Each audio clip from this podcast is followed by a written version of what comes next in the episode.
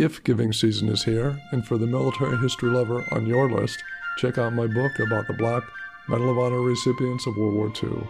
Immortal Valor chronicles these timeless heroes' life journeys through all the pain and struggle until their ultimate triumphs. I hope you purchase the book or audiobook, which is available now in stores and online.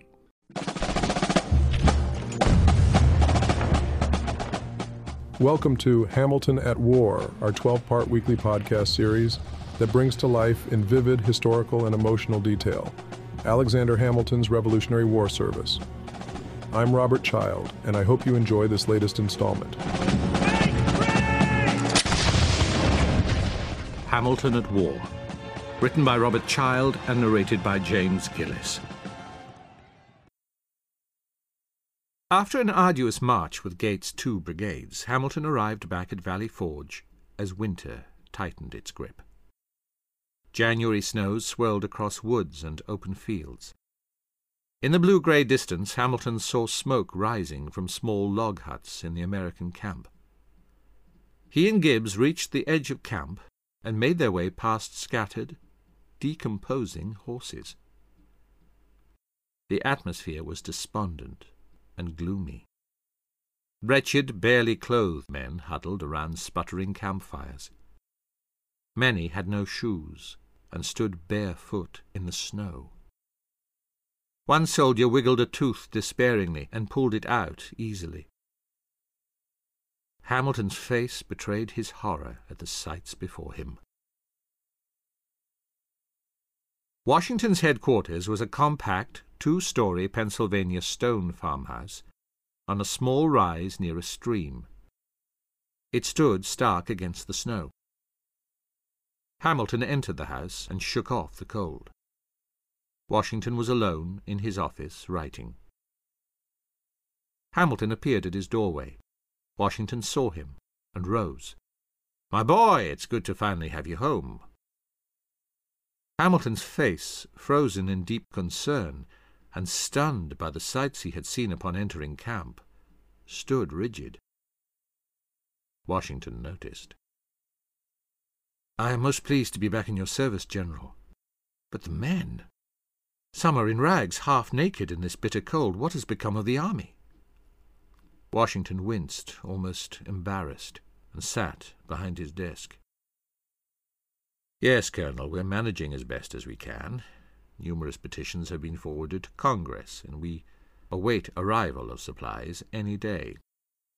Hamilton slowly shook his head.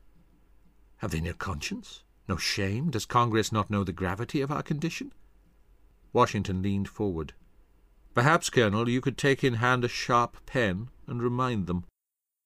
Hamilton sadly nodded his head in agreement, then changed the subject. Your Excellency, may I discuss the matter I only alluded to in my correspondence? Yes, yes, speak freely. At Saratoga, I became reacquainted with a long-time friend, whom I thought killed at Brooklyn. He is now an aide on General Gates' staff. By the look in Washington's face, he sensed this was probably disturbing information he was about to hear. My friend has read certain letters sent directly to the General from Congress members as well as officers within the army. Hamilton paused. There was no good way to say it. There is a definite movement within to place General Gates in command of the entire Continental Army. Washington frowned. He got up, disgusted, and stormed back and forth. He knew the instigators. It is General Conway and his cabal. Washington's anger changed abruptly to caution. Thank you, for this colonel. I do not speak of this among the staff. I must determine how best to proceed. Of course, Your Excellency. Hamilton saluted and left quickly. Washington stood alone looking down at the pile of work on his desk. Damn them, he said under his breath. Hamilton left Washington's headquarters, head down, talking out his planned letter to Congress. Laurens, just coming toward headquarters, saw Hamilton talking to the air. What folly has become us? The want of foresight belies comprehension. The army must... Talking with yourself, sir, Laurens commented. Hamilton looked up, surprised, then smiled. yes, John, a habit I've tried for years to break. Laurens smiled. As Hamilton turned serious, John, what has happened to the army? The supplies have been slow. It has been dreadful. If the States could simply be urged more strenuously. Hamilton was angered. Don't you see, John? That is the true issue. The States watch out more for their own interests than the common interests of the Confederacy.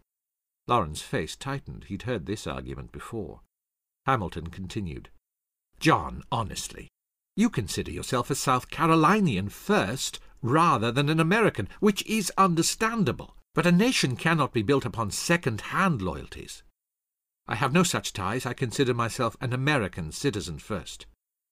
Hamilton, I am as strong in nationalist sentiment as you, and many brave men from every state have died for a singular cause, the liberty of one nation. I honour their sacrifice, but not until the people think of themselves as a race of Americans will our objective be achieved. It is beyond rational understanding how parochial considerations blind our citizens to their own country's promise of greatness.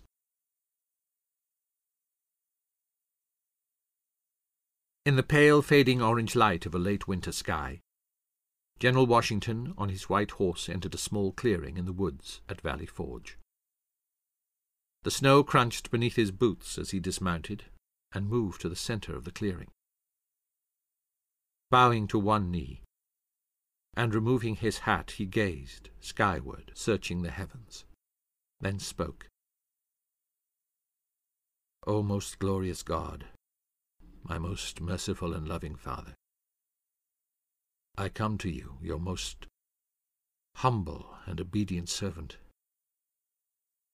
My spirit longs to know your will. Our army suffers unimaginable hardships.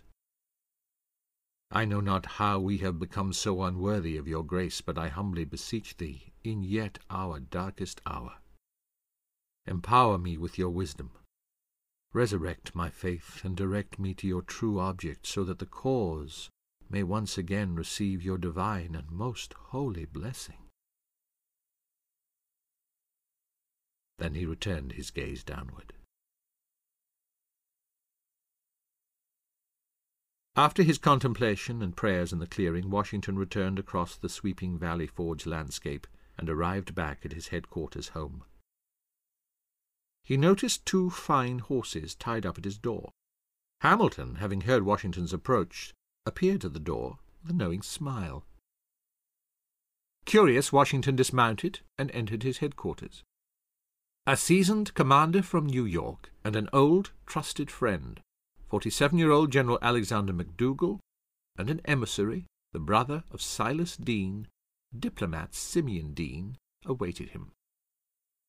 Gentlemen, McDougall and Deane rose from their chairs with an almost giddy air. McDougall said, Your Excellency, this is Mr. Simeon Deane, just arrived on the Sensible from France with news. General Washington, sir, it is my great honour to convey to you long sought for news. His Majesty King Louis XVI has signed the Treaty of Alliance. France now officially recognizes the sovereignty of our united colonies as a free and independent nation. Washington was stunned. Hamilton, standing off to the side, excitedly added, And Britain has just declared war on France. Washington moved slowly and slipped into his chair. After a moment he spoke. It is our deliverance. Indeed, Deane said. With your permission, General, I must make haste in my return to Congress. I had informed them of the news on my way here. Shall I bring them your respects? Yes, Mr. Deane, have them know that we shall set aside a special day of prayer and hold a grand parade in camp to celebrate this momentous turn in our fortunes. Deane and McDougall, sporting broad smiles, exited Washington's office. The next morning the sun shone brightly on Washington's troops gathered at attention to listen to Hamilton recite General Washington's order of the day. Holding the paper with both hands, Hamilton looked out across the soldiers and began. Order of the day. It having pleased the Almighty Ruler of the universe propitiously to defend the cause of the United American States, and finally by raising us up a powerful friend among the princes of the earth, to establish our liberty and independence upon lasting foundations, it becomes us to set apart this day for gratefully acknowledging the divine goodness and celebrating the important event which we owe to his benign interposition.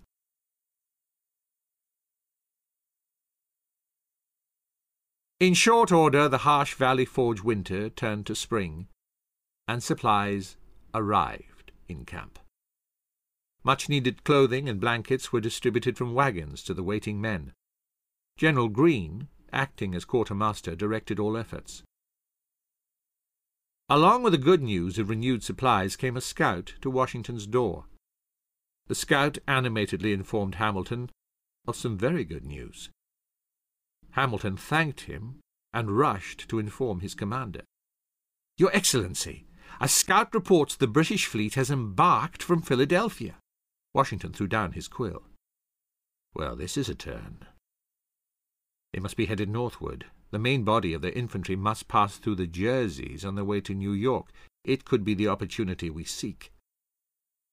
Washington rose, feeling bolder. Colonel, summon the council, and also send word to Governor Clinton.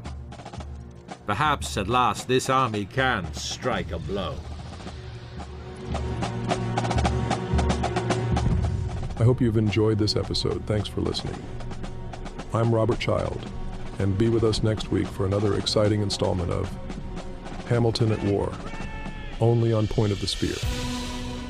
Music licensed from audioblocks.com. Point of the Spear is produced by RSC Media Group.